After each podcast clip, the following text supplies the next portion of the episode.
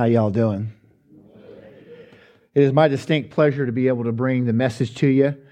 Um, we're going to be talking about equipping people tonight. Are you ready for that? We got small groups coming up. This is all about uh, small groups. The series is called DNA.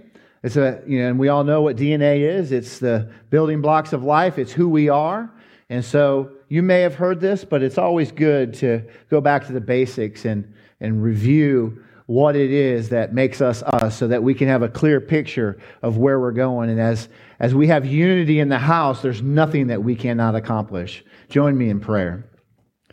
Heavenly Father, Lord, we just thank you for tonight. We thank you for the opportunity to come and to, to learn more about you, Father, to, to hear your word and to grow and to catch the vision. I just pray right now, Father, that you uh, be with us tonight and open our hearts and our minds to receive. In Jesus' name I pray. Amen. The big idea Jesus died for people. That makes people the point. Jesus came and he lived a perfect life. And he died on the cross, a, a perfect sacrifice. And he did that for you. So that makes you the point. We all are here because of that. And over the next several weeks, uh, we're going to be talking about uh, the different aspects of, of what that means to be uh, the point, the church. If we are to equip and to be equipped to do the work of the ministry, we must be intentional about our relationships. You see, relationships plus intentionality equals discipleship. And that's what small groups are all about. That is the place that you get discipled. That is the place that people get to speak into your life. That is the place where transformation on an intimate personal level happens.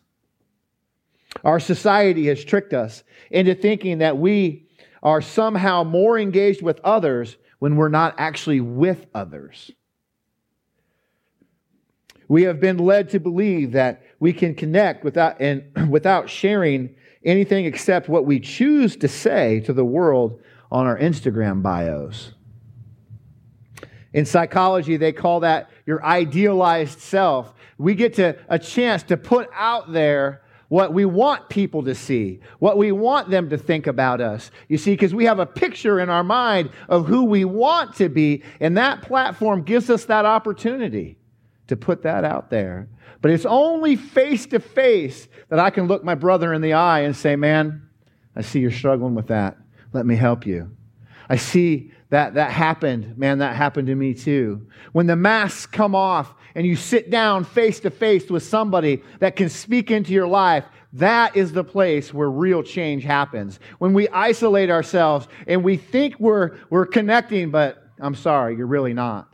There's so many things that cannot be seen on the internet, like facial expressions, like body language, like all those forms of communications that we all know about. And I'm not saying that I'm not saying that those things are bad. I'm saying there's just not a substitute for face-to-face interaction, intentionality in relationships because that's where you're going to change when you're challenged. You see, we believe that life change happens in the context of relationships, and they're built in small groups. We want you to experience life change, and we're going to spend the next two weeks talking about small groups and how they can and we can accomplish this. The reason why we don't join, oh, this is this is good. All right, I forgot about this. Sorry, I was just reading, I forgot kind of where I was at. People, I talk to people about small groups all the time. And I ask them, or one of the first questions I ask anybody that comes into my counseling office is, Are you in a small group? Okay? And if they say no, I say, Well, why aren't you in a small group? That's the first question on the top of the page, by the way. Who's your small group leader? They give me reasons like, Well, I don't see the need. Well, we're going to fix that tonight. I'm too busy. Well, and my answer is usually life is about priorities and bearing f- fruit that lasts. What will you tell Jesus when he asks you what you did with the talents that he gave you? Did you bury them or did you double them? You know, that's about the only question we're going to have to answer when we stand in front of the, the judgment throne of God. What did you do with what I gave you? You see, because He can't hold our sins against us because they're washed in the blood of Christ. They no longer exist. So the only thing that you're going to be judged for is what did you do with what I gave you?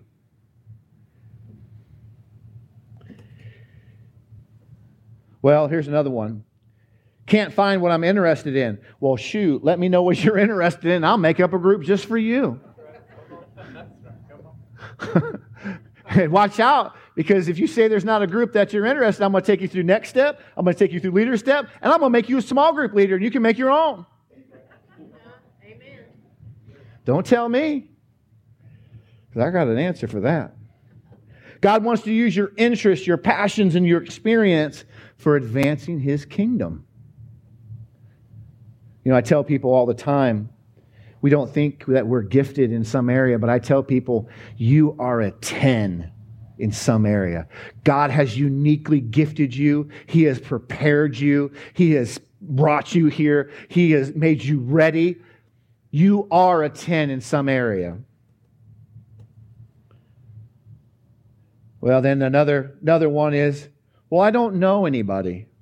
And I understand personalities react to groups of people differently, but the evidence shows that God made us for interpersonal or made us interpersonal beings. He made us for relationships.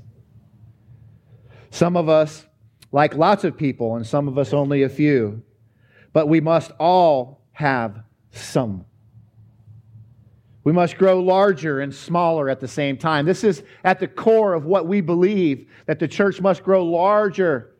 Okay? And a lot of people think Valley's too big. Well, you know what? We have four services, so it's not actually that big. We got to grow larger. Why? Because impact. That's why. The more people you have heading in the same direction with the same vision, with the same goal, and the same values, the more you can accomplish for the kingdom of God. We're not in it for numbers' sake, we're in it for soul's sake. We're in it for people's sake. And the more people that we have advancing God's kingdom, the further it's going to be advanced. And you're part of that.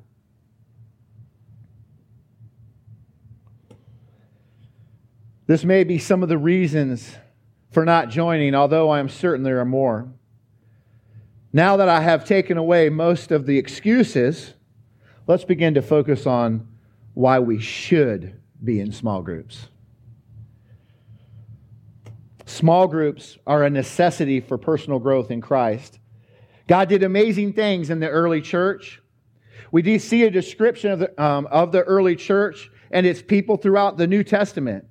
And we want to be like them. How many people want to be like Peter and James and John and Paul and Timothy and Silas and Barnabas and how many how many people want to be like those guys? How many people want to be like the heroes of old, Martin Luther and John Calvin and all these other people? Bonhoeffer, yeah. We want to be like them. But we sometimes refuse to do what they did while expecting to get the results that they got. Ooh, somebody say, come on. the first thing the early church did after having received the Holy Spirit was from, to meet from house to house. It's called the Acts 2 model of the early church. In Acts chapter 2, verse 42, verse 47, says, And they devoted themselves to the apostles' teaching and to the fellowship, to the breaking of bread and to prayer. And awe, everybody say awe. Awe came upon every soul, and many wonders and signs were being done through the apostles.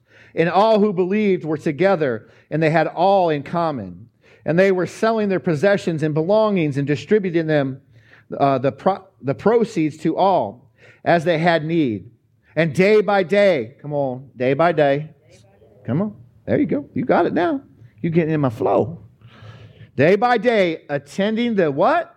The temple together and breaking bread in their homes. They received their food with glad and generous hearts, praising God and having favor with all the people, and the Lord added to their number day by day those being saved. You see, they were Jews. they did not neglect going to the temple. Matter of fact, that's why, you know, back in those days, if you got up and you spoke in the temple and it, was, it wasn't something that they liked, they would expel you from the temple. You know, the only way to get back into the temple so you could preach again about Jesus was to be beaten. Peter was beaten several times, just, just scourged so that he could get back into the temple just to be able to preach the gospel. These men and these women were committed to advancing God's kingdom in the temple and from house to house. So the Greek word there is oikos, and it's it you know they lived in extended families in villages and things of that nature. So it wasn't just me and my you know my wife and my two kids. It was me, my wife, my two kids, grandma, grandpa, auntie, uncle, you know, it was an extended family.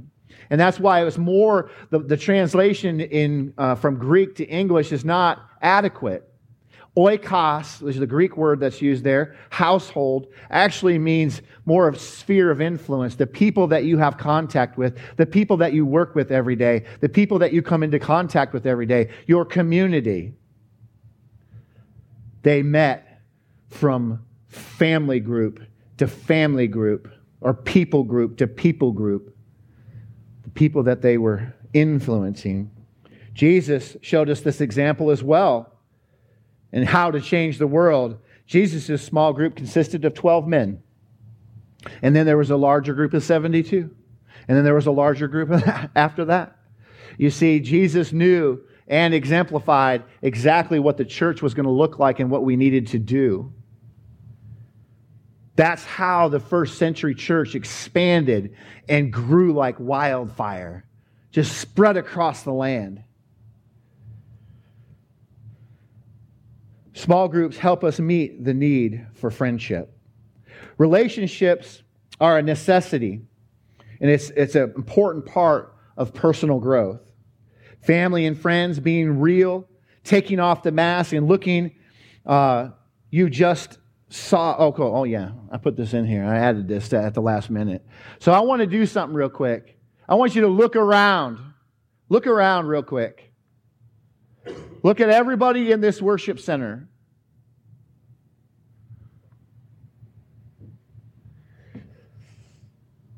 You just saw the answer to your private cry for help from god. Because everything that you need is in the house. It's sitting right here, it's sitting across from you, it's sitting in this worship center. The thing that you're going through, somebody else has gone through in this room, and they could be a great help to you. All you have to do is find them.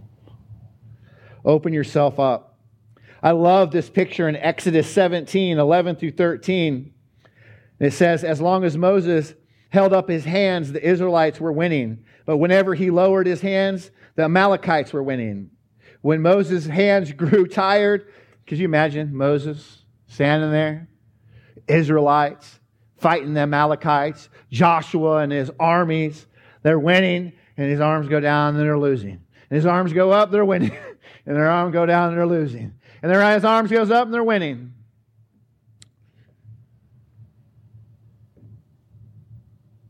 Then Moses hands grew tired, they took a stone and put it under him, and he sat on it. Aaron and Hur held his hands up, one on one side and one on the other, so that his hands remained steady until sunset. So Joshua overcame the Amalekites' army with the sword. That's what friends do. That's what, well, family and friends do. They got on each side. Moses sat down.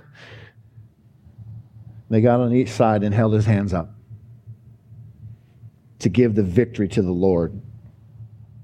Becoming a Christian expands the family concept.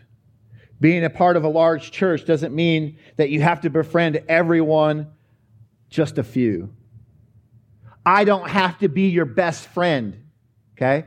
I don't have to come and see you in the hospital because I'm not very good at it, to be quite honest with you.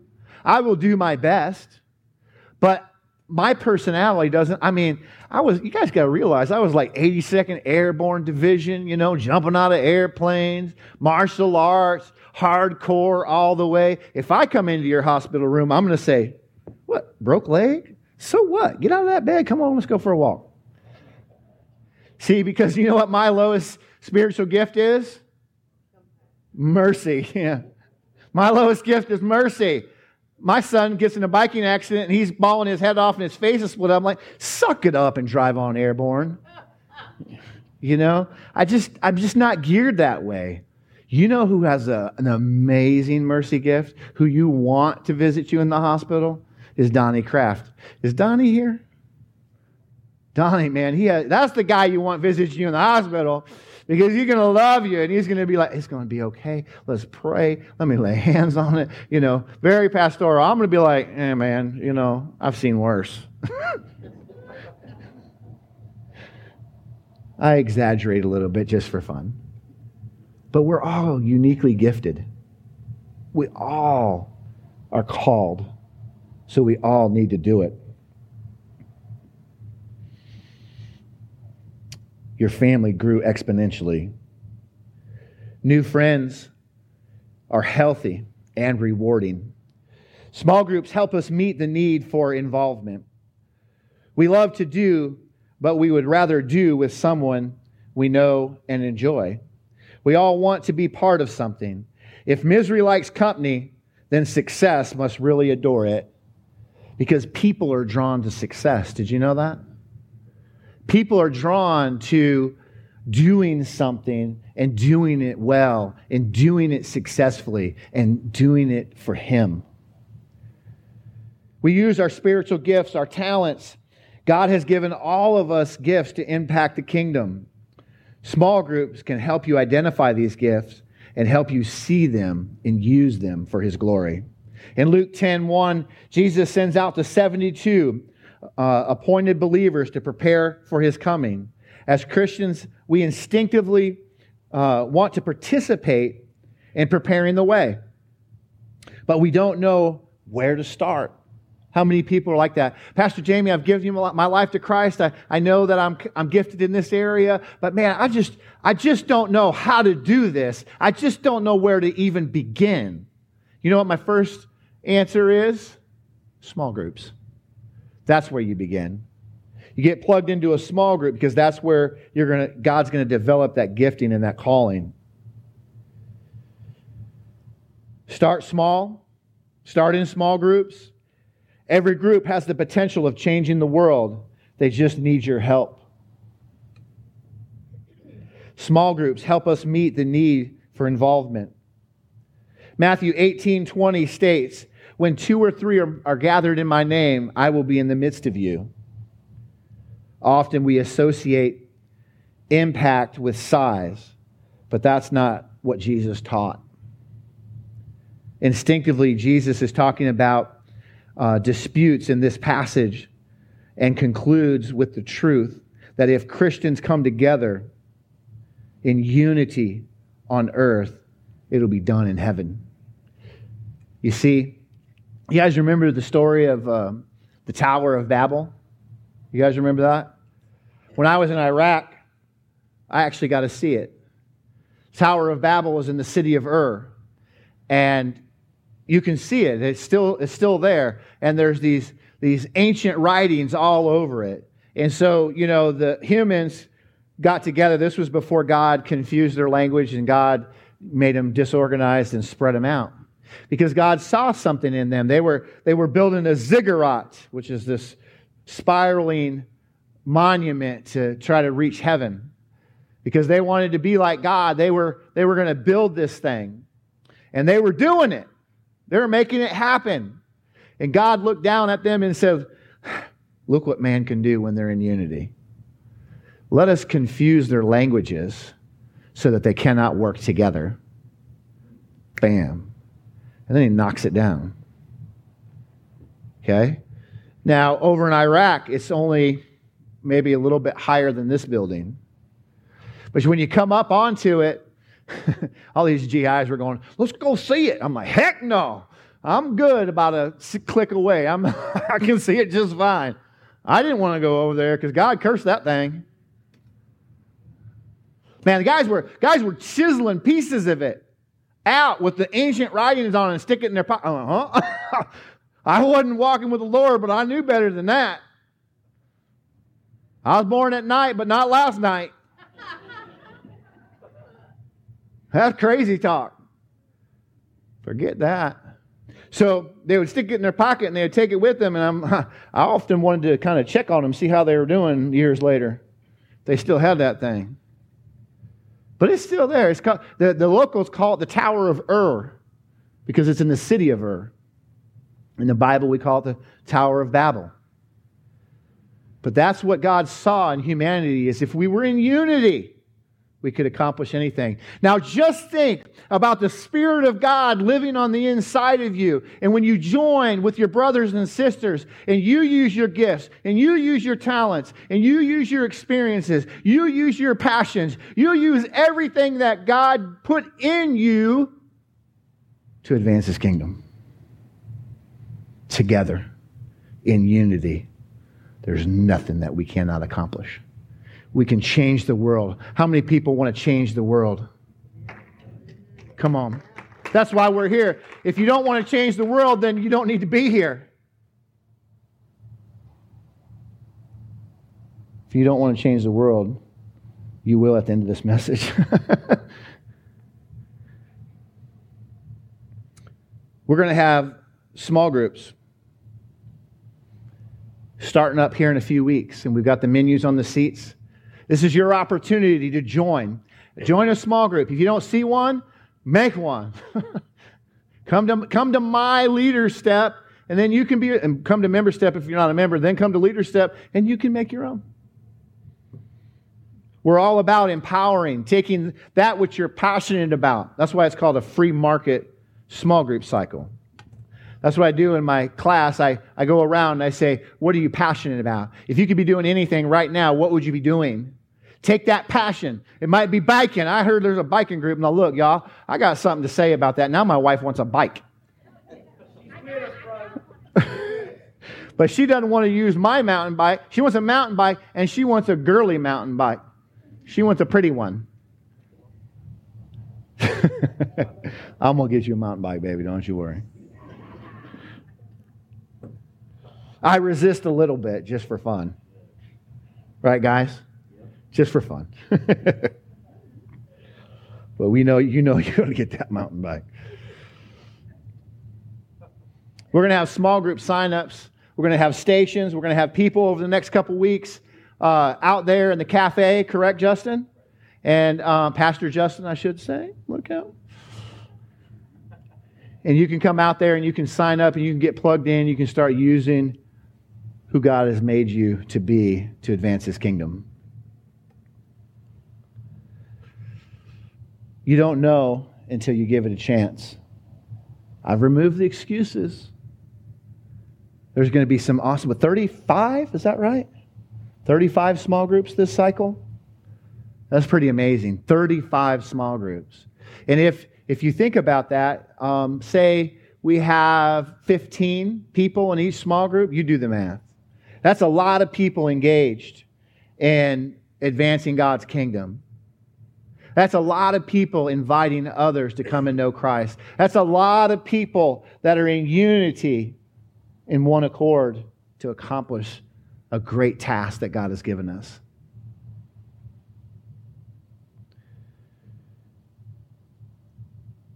We have all had to learn, lean on others at some point. Let's make sure that we are now available if others need us. That relationship, just like we were talking about, Moses standing there, he needed help. And his brother and his friend came to his side and held his hands up so that the victory would be the Lord's.